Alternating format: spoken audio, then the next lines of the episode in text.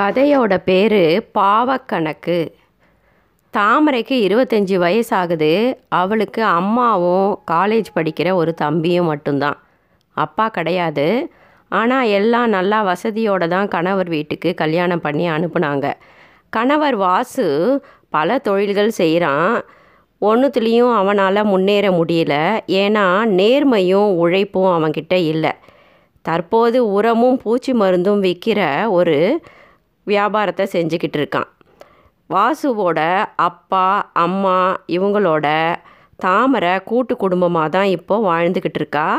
அவளுக்கு ஒரு சின்ன பெண் குழந்தை இருக்குது ஓட தாமரையின் மாமனாரோட தங்கை அதாவது வாசுவின் அத்தையும் அத்தை பொண்ணு பத்மினியும் வீட்டுக்கு வந்திருக்காங்க.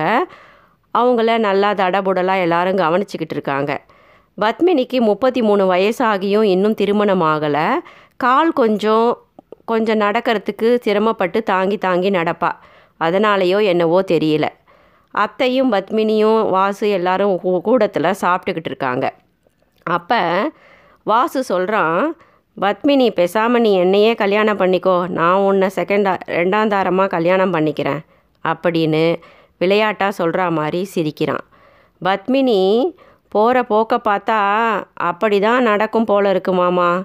உங்களை கல்யாணம் பண்ணிக்கிறதுக்கு கசக்குதா என்ன? தாமரைக்கு மட்டும் சரின்னு சொன்னால் நான் ரெடி அப்படின்னு விளையாட்டாக சொல்கிறது போல் அவ சொன்னாலும் அவ கண்ணுலையும் அவ சொல்லுலேயும் உண்மை இருக்கத்தான் செய்யுது. தாமரைக்கு கோவமும் வருத்தமும் அதிகமாகி உடனே ரூமுக்குள்ளே போய் அழ ஆரம்பிச்சிடுறா. பின்னாடியே வந்த வாசு ஏன் இப்படி அழற? விளையாட்டுக்கு தானே சொன்னோம்? அப்படின்னு சொல்கிறான் ஆனால் நீங்கள் பேசிக்கிறத பார்த்தா விளையாட்டுக்கு சொல்கிற மாதிரியே இல்லை அப்படின்னு ஓன அழறா தாமரை. நான் செத்த பிறகு தான் என் சாவு மேலே தான் உங்கள் கல்யாணம் நடக்கும். தெரிஞ்சுக்கோங்க. இந்த மாதிரி பேசுகிறத இதையோடு நிறுத்திடுங்க. நான் பார்த்துக்கோங்க உங்களை நான் விட்டே தரமாட்டேன் அப்படின்னு அழறா. ஆமாம் ஆமாம் நீ செத்தாதான் நடக்கும்னா நான் என்ன பண்ணுறது அப்படின்னு நக்கலாக பேசிட்டு வாசு ரூமை விட்டு போயிடுறான். எல்லாரும் சேர்ந்து பத்மினியோட திருமணத்துக்காக வேண்டிக்கிறதுக்காக அந்த மலையருவி பக்கத்தில் இருக்க அந்த கோவிலுக்கு போகிறாங்க பத்மினிக்கு ஏனோ வரனே அமையலை அப்படின்னு பத்மினியோட அம்மா புலம்பிக்கிட்டே இருக்காங்க. அந்த மலை அருவியில் எல்லாரும் சேர்ந்து சாமி கும்பிடுறாங்க. மலை அருவியில் இருக்க அந்த பிள்ளையார் கோவிலில் எல்லா சாமியையும் அழகாக கும்பிட்டுக்கிட்டே வராங்க குடும்பத்தினர் எல்லோரும். ஒரு இடத்துல அமர்ந்துக்கிட்டு இருக்காங்க. எல்லாரும் ஒன்றா சேர்ந்து. அப்போ வாசுவோட மனசில் தோணுது இந்த பத்மினியை எப்படியாவது கல்யாணம் பண்ணிக்கலாம் ஒரே பொண்ணு மாமாவும் இல்லை அத்தை மட்டும்தான் இருக்காங்க. மொத்த சொத்தும் நமக்கு தான் கிடைக்கும் அப்படின்னு அவன் மனசில் கணக்கு போடிக்கிட்டு இருக்கு.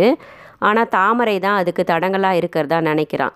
இப்போ தாமரையை வேணும்னே சீண்டி பார்க்குறான் இப்போ கூட ஒன்றும் இல்லை தாமரை.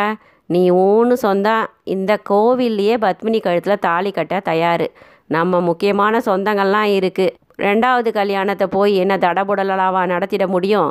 உன்னையும் நல்லா பார்த்துக்கிறேன் அப்படின்னு சொல்கிறான் தாமரை ஓன அழறா.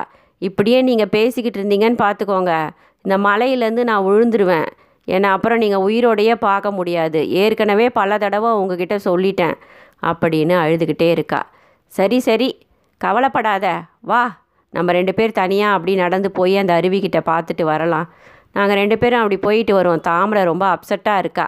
அப்படின்னு வாசு தாமரையை கூட்டிக்கிட்டு போகிறான் தாமரை வழியிலேயே தன்னுடைய தம்பிக்கு ஃபோன் செஞ்சு இந்த மாதிரி இவர் சொல்கிறாரு இப்படியே போனால் இவரே என்னை கொண்டுடுவார் போல இருக்கு அப்படின்னு பயந்து அலறி அழுதுகிட்டே தன்னுடைய தம்பிக்கு ஃபோன் பண்ணுறா வாசு சொல்கிறான் யாருக்கிட்ட ஃபோன் பேசிக்கிட்டு இருக்க? ஃபோனை கொடுத்துட்டு வா. எப் எப்போ பாரு ஃபோனு தான் அப்படின்னு சொல்கிறான் ஃபோ தாமரை அந்த அருவியை நோக்கி தன்னோட கணவர் கூட போகிறா இப்போ அந்த அருவி சலசலன்னு தண்ணி கொட்டிக்கிட்டு இருக்கு. ரெண்டு பேரும் நின்று அந்த தண்ணியை பார்த்து ரசிச்சுக்கிட்டு இருக்காங்க. வாசுவோட மனசில் ஏதேதோ எண்ணங்கள் தோணுது. ஏற்கனவே பண முடக்கத்தில் இருக்கான். பத்மினி தான் அவனுக்கு கிடைச்ச ஒரு ஜாக்பாட்டாக அவன் நினைக்கிறான். மெதுவாக தாமரை கிட்ட வந்து சொல்கிறான் நான் தான் சொல்கிறேன் இல்லை தாமரை. உன்னையும் நல்லா பார்த்துக்கிறேன் இதோ பாரு ஜாதகம் கூட பார்த்துட்டேன் எனக்கும் பத்மினிக்கும் எட்டு பொருத்தம் இருக்குது அவளும் உன்னை நல்லா பார்த்துக்குவா அவளோட பணத்தை நல்லா அனு அனுபவிக்கலாம் இல்லையா? ஏன் இந்த மாதிரி முரண்டு பிடிக்கிற? நமக்கும் ஒரு பொண்ணு குழந்த இருக்குல்ல? அப்படின்னு வாசு சொல்கிறான் தாமரை ரொம்ப பயந்து போய் அலறி அழ ஆரம்பிச்சிட்றா. இந்த தண்ணியிலே நான் குதிச்சிருவேன் அப்படின்னு அழுகையில் ஆற்றாமையில் கத்துறா. உடனே வாசுவோட மனசில் இருக்க பிசாசு வெளியே வந்து குதி அப்படின்னு லைட்டாக அவளை தள்ளி விட்டுடுறான். பொத்துன்னு அந்த தண்ணியில் விழுந்துடுறா. சுற்றுமுற்றும் பார்க்குறான் யாருமே இல்லை. கடகடன்னு நடந்து வந்து ம எல்லார்கிட்டேயும் வந்து நடிக்க ஆரம்பிச்சிடுறான். அங்கே போயும் தாமரை நான் வந்து பத்மினியை கல்யாணம் பண்ணிப்பேன்னு சொல்லி பயந்து பயந்து அழுதா. நான் குதிச்சிடுறேன் குதிச்சிடுறேன்னா நான் பிடிக்கிறதுக்குள்ள டக்குன்னு அந்த அருவியில் குதிச்சிட்டா கால் வழுக்கி விழுந்துட்டா. என்னால் ஒன்றும் பண்ண முடியல எல்லாரும் ஓடி வாங்க ஓடி வாங்க அப்படின்னு புலம்பி நடிக்கிறான். எல்லாரும் ஓடி வராங்க. அங்கே அந்த ஊர்க்கார ரெண்டு மூணு ஆட்களை வச்சு தாமரையின் உடலை தேடி கண்டுபிடிக்கிறாங்க.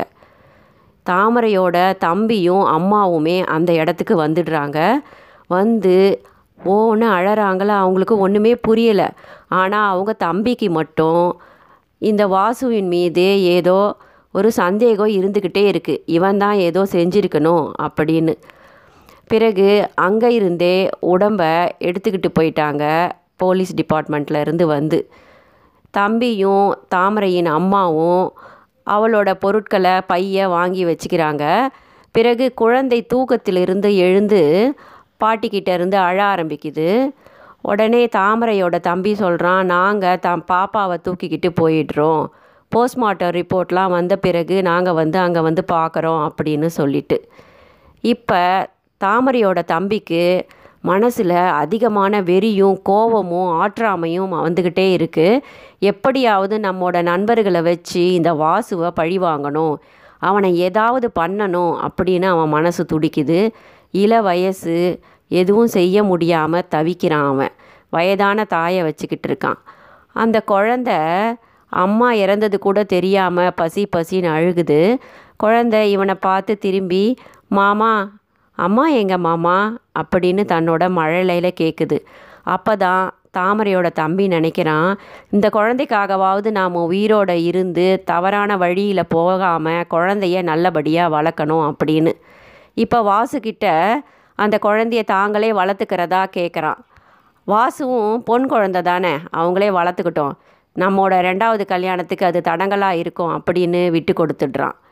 இப்போ சில வருடங்கள் ஆகுது வாசுவுக்கும் பத்மினிக்கும் திருமணம் முடிஞ்சு அவளுடைய முழு சொத்தையும் வாசு எடுத்துக்கிறான். பிஸ்னஸ் பலவிதமாக செய்கிறான் எதுலேயும் அவனால் முன்னேற முடியல. எல்லாத்துலேயும் நஷ்டம்தான். இப்போ வாசுவுக்கும் பத்மினிக்கும் குழந்தையே இல்லை. கோவில் கோவிலாக குழந்தைய வேண்டி சுற்றிக்கிட்டு இருக்காங்க. பாவக்கணக்கை கடவுளாக எழுதுறாரு. இல்லை இயற்கையாக எழுதுறாங்க. அவங்கவுங்க மனசே தான் அவங்கவுங்க பாவக்கணக்கை எழுதுது. தினமும் வாசுவோட மனசில் தாமரையை தள்ளி விட்டதையும் அவள் இறப்புக்கு தான் தான் காரணமாக இருந்ததையும் நினச்சி நினச்சி வாடி வருந்திக்கிட்டு இருக்கான். அவனுக்கு தெரியும் எக்காரணம் கொண்டும் தன்னால் முன்னேற முடியாது. தனக்கு ஒரு வாரிசும் பத்மினிக்கிட்ட இருந்து கிடைக்காது. தனக்கு குழந்தையே பிறக்காது என்று. அவனோட மனசு தானே அவனோட பாவக்கணக்கை எழுதுது. அவன் வாழ்க்கை இப்படியே போக வேண்டியது தான் பாவக்கணக்கை எழுதுறது நம்ம மனசு தான் நன்றி.